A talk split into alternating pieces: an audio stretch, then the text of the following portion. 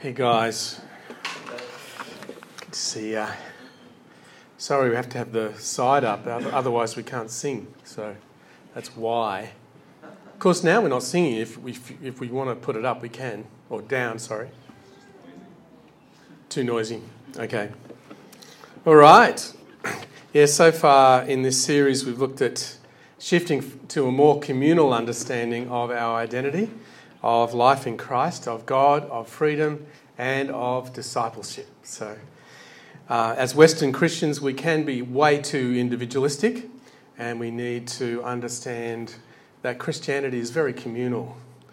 So, we've talked about all those issues, and we've talked about some practical outcomes, like we've talked about making decisions in community, we've talked about uh, finding refuge in community and some of the patterns that keep us from community.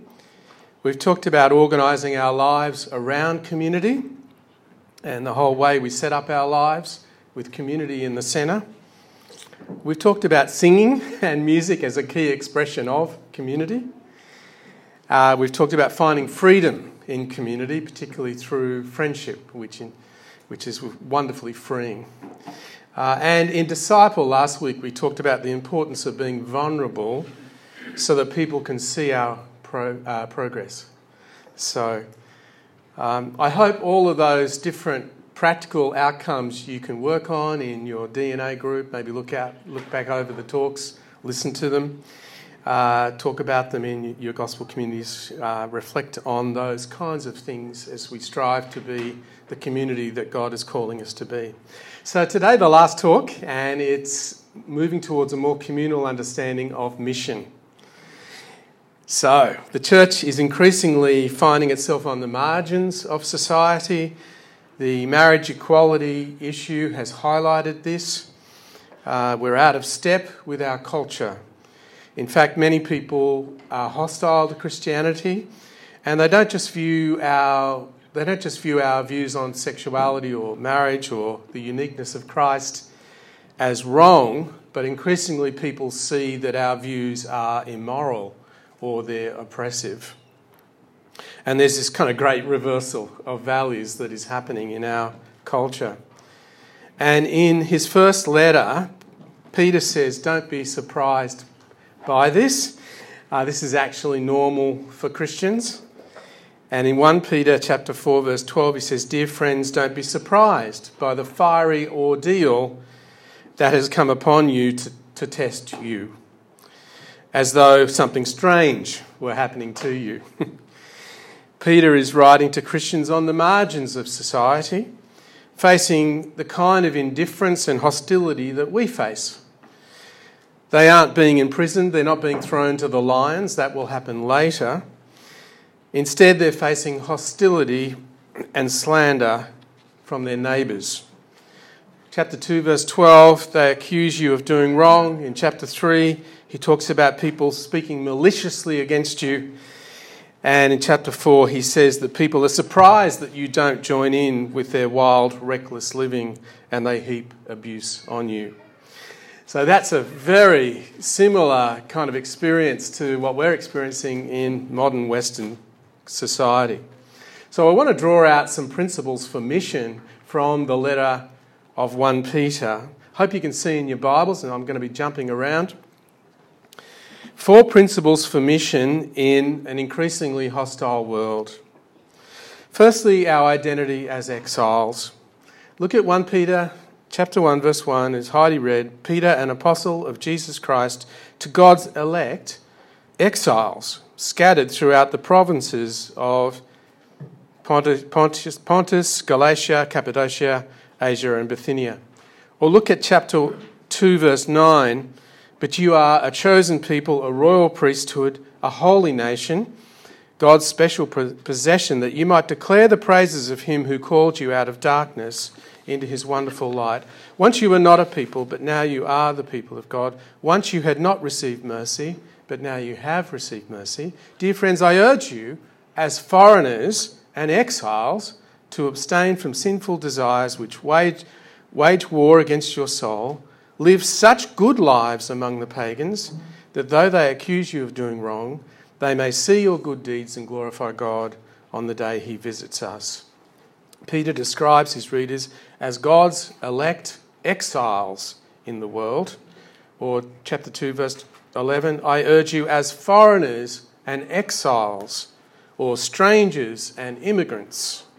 In other words, these readers are to see themselves as people who don't belong in this world. This is not their home, they're citizens of another country. What's interesting here is that I think 1 Peter is styled on a Jewish letter to the exiles. If you look at Jeremiah the prophet in the 6th century before Jesus, he writes a letter to, to exiles in Babylon. In Jeremiah 29, he tells them to seek the peace and prosperity of the city that they're in, the city of Babylon. And that letter that Jeremiah sends has all sorts of echoes in 1 Peter. Like the passage we just read, live such good lives among the pagans that though they accuse you of doing wrong, they may see your good deeds and glorify God. This is how you're to live. Live as exiles who are seeking the peace of the city that you're in. Live as aliens or strangers, as people who don't belong but do good to the people around you, the pagan world that you are in. Um, the difference here is, of course, that this is not a geographical exile that the Christians are experiencing, it's a spiritual exile. Peter's readers are exiles because they've been born again into a living hope, chapter 1, verse 3, into an inheritance kept in heaven for them that can never perish or spoil. They were once citizens where they live. They were once part of the country, once part of the culture, but now they are strangers and exiles there on the margins. And it's important for them to see themselves as exiles, to accept that they are on the margins of society. And it's the same for us. We're to see ourselves as exiles. We don't belong here. And yet, we're to see that we're to do good while we're here. Now, this is a very powerful, I think, way for us to understand our identity in Christ. Exiles here to do good. Secondly, created and sustained by the gospel. Have a look at chapter 1, verse 23. You've been born again, not of perishable seed, but of imperishable, through the living and enduring Word of God. It's through the Word of God that we've been born again. Um, this is the Word that gives, gives us life and then goes on giving us life. Uh, Peter's emphasis is that this isn't the enduring Word of God. Human ideas, trends, fashions, um, social acceptance, all those things will fade. But the Word of God endures. The grass of the field fades, but the Word of the Lord stands forever. Verse 25. And so we need to speak the word to one another, not just to fill our minds with information, but to stir up our affections and our hope in the midst of hostility, our affections for God. Chapter 2, verse 2 like newborn babies, crave spiritual milk, so that by it you may grow up in your salvation, now that you have tasted that the Lord is good. In the Word of God, we taste the Lord. In the Gospel, we taste that He is good. We see His goodness. So we're to speak the Gospel word to one another, to remind one another of the goodness of God, to stir up our affections about Him, to keep reminding ourselves of His goodness so that our hearts and our love and our hope thrive in the midst of all that's going on. So that's the second thing. We're created and sustained by the gospel word of God. Thirdly, we're a new community of belonging. We've been born again into a new inheritance, and that makes us strangers in the wider culture. We're on the margins, but the fact that we've been born again means we've now entered a new family of belonging, an alternative community where we can find a place and a home in fact, he uses the word, the word for foreigners that Peter uses is par oikos, which is the Greek. Oikos is the word for household or family. Pa is outside or without. So the Christians have become pa oikos, outside of the family. And the Roman Empire was viewed as one large family with Caesar as the patriarch. But now Christians are outside of the cultural family. Um, but he says in chapter 2, verse 4, you have now been brought into a spiritual oikos, a new household, a new family. So, Christian community is really important because we can now belong somewhere. We can belong with one another in a new community. And notice that the Word of God sustains and creates this new community, the enduring, life giving Word. So, what forms and sustains our community is not our commitment to community per se, but our commitment to the gospel word. Sometimes people have a big emphasis on community and neglect the gospel word. Community then becomes a goal that we're all striving for, and it's like a works righteousness. We're trying to achieve this and create this ourselves. Uh, but it, we can't create Christian community ourselves. It's a gift from God through the gospel. And we looked at this from Colossians chapter 3 a few weeks ago. It's not something we achieve, it's given to us in the gospel. The gospel creates the community that we enjoy. Dietrich Bonhoeffer, in his book Life Together, said Christian community is not an ideal we have to realize but rather a reality created by God in Christ in which we participate.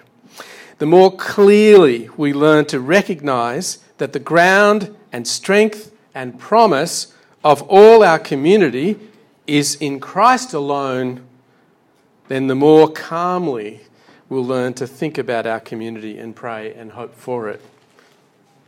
So some people have a very romantic view of Christian community. It's all going to be great. We're going to hang out. It's going to be fantastic. And they can place an ideal up here, and then they can use that ideal to kind of be a stick to beat other people with because those other people aren't conforming to their idea of what Christian community should be. But here Paul says, no, it's the gospel word that creates and sustains and grows our community with each other. Community is given to us as a free gift. And we need to learn to love and enjoy and revel in the community God has given us. And yes, it's not everything we'd hope for, but let's see that the glass is half full, not half empty.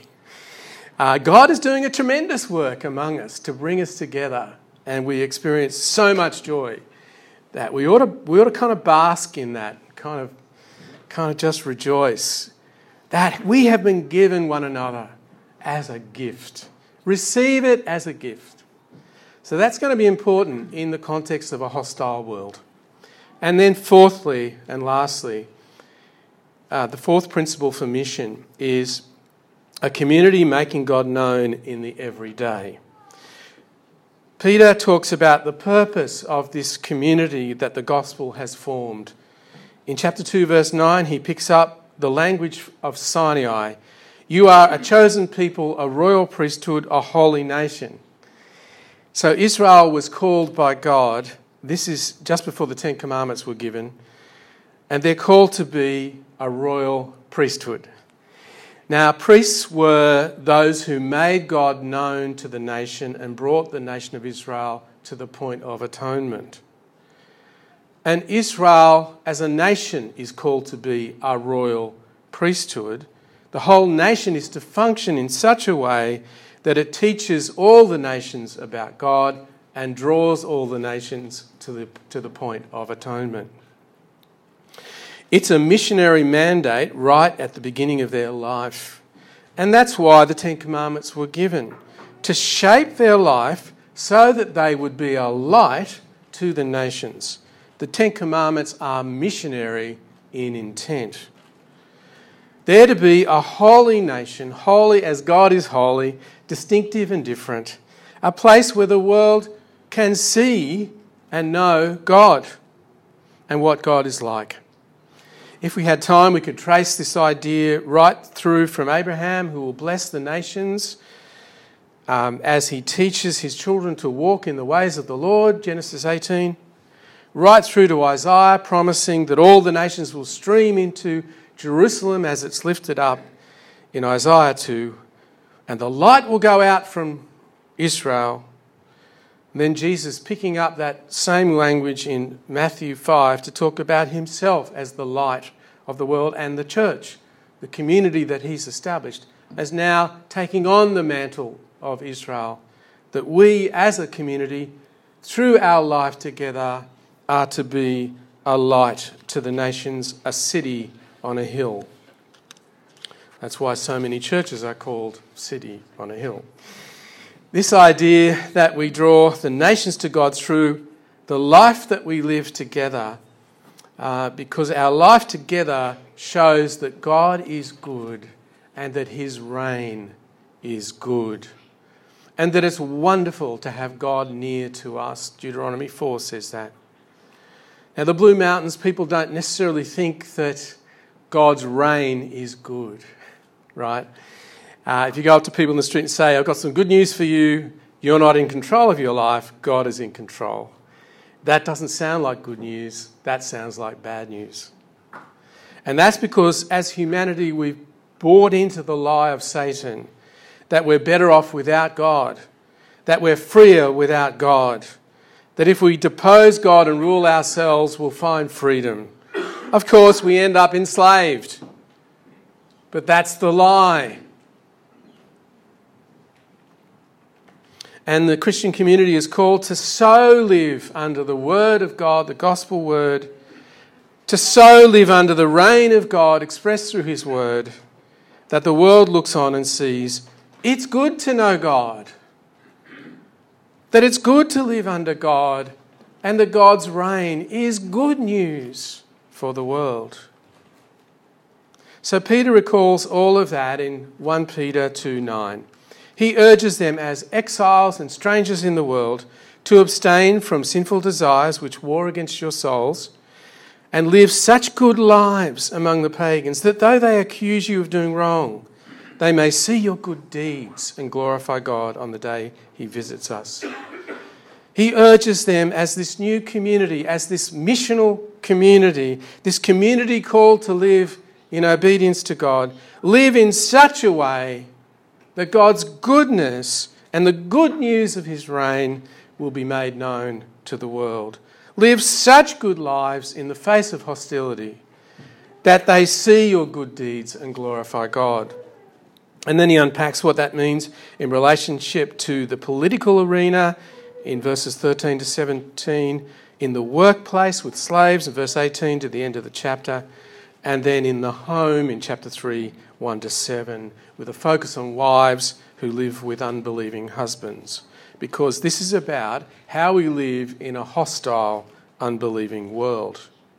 And then in chapter 3, verse 8 onwards, it's the same context seeking the peace of the city in the face of hostility. And that leads to the famous verse in chapter 3, verse 15. But in your hearts, revere Christ as Lord Always be prepared to give an answer to everyone who asks you, to give the reason for the hope that you have. But do this with gentleness and respect, keeping a clear conscience, so that those who speak maliciously against you, your good behaviour in Christ, may be ashamed of their slander. Notice that the context of this verse, being prepared to give an answer, for the hope that you have, the context of that verse is not individual Christians living a good life and then getting a question from a colleague. No, it's in community because this completes an arc that began back at chapter 2, verse 9. It completes an arc that began back at Mount Sinai with the Ten Commandments and even further back with Abraham and the promises to Abraham of God calling a community that will make his goodness and the good news of his reign known in the world. And as they do that in all these different areas of life, uh, then the questions will come. Oh, please give us the reason for the hope that you have. And they're questions about hope because what uh, because it's hope that's creating their different lifestyle. Now, the other thing to notice here is this is the context of life as citizens in the workplace and in the family. That is, mission is happening in the context of ordinary life. So, evangelism happens in the context of normal, ordinary life where we're living under the reign of God together. Living such good lives among people, seeking the peace of the city, living as aliens and strangers, as this community that together, in ordinary life, is making Christ known. So it's through community that mission happens, and through ordinary life that mission happens. It's community in ordinary life that generates the questions for which the gospel is the only answer. I want you to feel the strength of Peter's emphasis here. He's pushing out the proclamation of the gospel into us being community out in ordinary life. So, what this means is that mission involves a multiplicity of activities sharing meals, helping with chores, hanging out, recreational activities, answering questions that people have, little snippets of gospel truth, conversations that appear to go nowhere. And if you just look at one of those conversations, it doesn't look like missions happening. But if we persevere in prayer and uh, with a gospel intention, then God in His sovereignty will bring all those little snippets of conversation and all those things that we've involved ourselves in with other people and bring them all together to be effective for mission in people's lives. God is able to do that. What's important, though, in the whole thing is gospel intention, that we're intentional. Otherwise, we're just people doing ordinary stuff. But what we need to do is the stuff that we do anyway, but do it intentionally with prayer, with the intention to share and show the gospel of Jesus. And we live in a much more separated society than Peter's original hearers. I'm reading a book by an Australian doctor who was in Africa, and he says in Africa he stayed with his aunt, who's also from Australia, in a compound of 50 people. That's where he lived, and they all lived together. And this is in Ethiopia. And it was so hot that they all slept outside at night, every night and in the courtyard, 50 people sleeping together there. Um, and he said every night you'd hear the murmur of conversation settle and everyone would fall asleep. And they all get up in the next, next morning. And he talks about many things in Africa where people live closely with each other. And then when he came home to Australia and went to the Central Coast, he was shocked by how alone Australians seemed. The streets seemed empty of people. He noticed that people tended to walk, jog, ride a bike, or drive alone with their earplugs in. His boys wanted to meet other children, so they went to the local park, hoping that other kids would get involved with their soccer game. None of them did. The few that were there kept to themselves. And he said it was just a complete and utter shock to his boys, this whole different, because they'd grown up in Africa this whole different culture that we have here. And the society Peter is writing to is more like the African society than our society. Each house has like 60 to 70 people living in it. And then the next door has the same kind of arrangement. And everyone's life is centered around the marketplace, which is just there in the ancient world. And so Christian community happened right among people, right in the midst. It was impossible to miss how the Christians lived. Our culture isn't like that, and we need to work a little harder to show Christ to the people around us, and we need to find ways to overlap our lives with our neighbours so that they see Jesus among us. So here's a little exercise List all the things you do every day, every week, every month meals, work, walking the dog, hanging out with the children, grocery shopping, watching soccer, working in the garden, lunch at work, whatever it is. Make a list and then for each thing ask, how can I make this a communal activity? How can I do this with someone else in my Christian community? That's not going to work for everyone, obvious, everything, obviously, you know, like taking a shower or something. But there'll be lots of things that I can share with others, like walking the dog, uh, go with someone else, grocery shopping, go with someone in your gospel community. So, how can I make it a communal activity? And then, secondly, how can I make it a missional activity?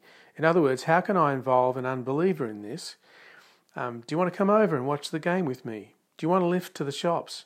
Do you want to walk the dog with me? Whatever it is. Something we've done is we're going to Leura to look at the gardens. Do you want to come? Or we're having a celebration. Do you want to join us?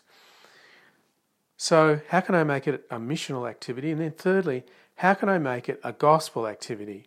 In other words, how can I use this as a context, either to encourage my believing friend with the gospel or to share the gospel with my unbelieving friend? We text neighbours Bible verses when things are tough for them. Just simple things to create contexts to share the gospel in everyday life. Otherwise, our neighbours are never really going to see the gospel lived out in community among them. We're reading a book called Joy for the World, and he says in that book that the non believers need to see the flourishing totality of the Christian life. That is, they need to see the gospel lived out in community and all the joy of that and all the dimensions of that. If they just see you being kind to them, well, they'll just pass that off as, oh, you're a kind person. What they need to do is they need to see the whole community living under the reign of, of God through Christ, living in the light of what Jesus has done for them, and seeing what that means, seeing all the dimensionality of that. And that is very compelling. That's when they'll say, Ah, God is among you. And that's what we're trying to do. Um, we have this vast resource of the enduring, life giving Word of God and the Holy Spirit, and the joy of tasting and seeing that the Lord is good. And this gives us endless ideas and endless encouragement to engage with people around us and to be a force for truth and blessing in the world. Amen.